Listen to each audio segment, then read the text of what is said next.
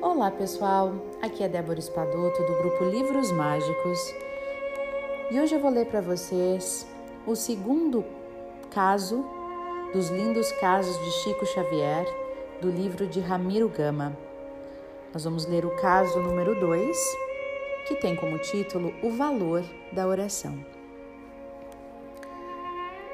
A madrinha de Chico, por vezes, passava tempos entregue à obsessão.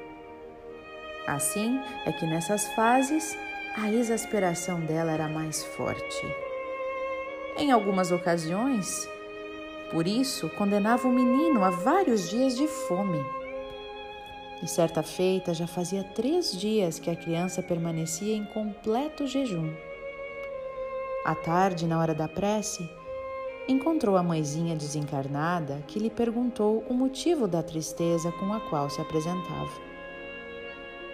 Então a senhora não sabe? Eu tenho passado muita fome, explicou o Chico. Ora, Chico, você está reclamando muito, meu filho, disse Dona Maria João de Deus. Menino guloso tem sempre indigestão mas hoje, bem que eu queria comer alguma coisa. A mãezinha o abraçou e recomendou: Continue na oração, meu filho, e espere um pouco.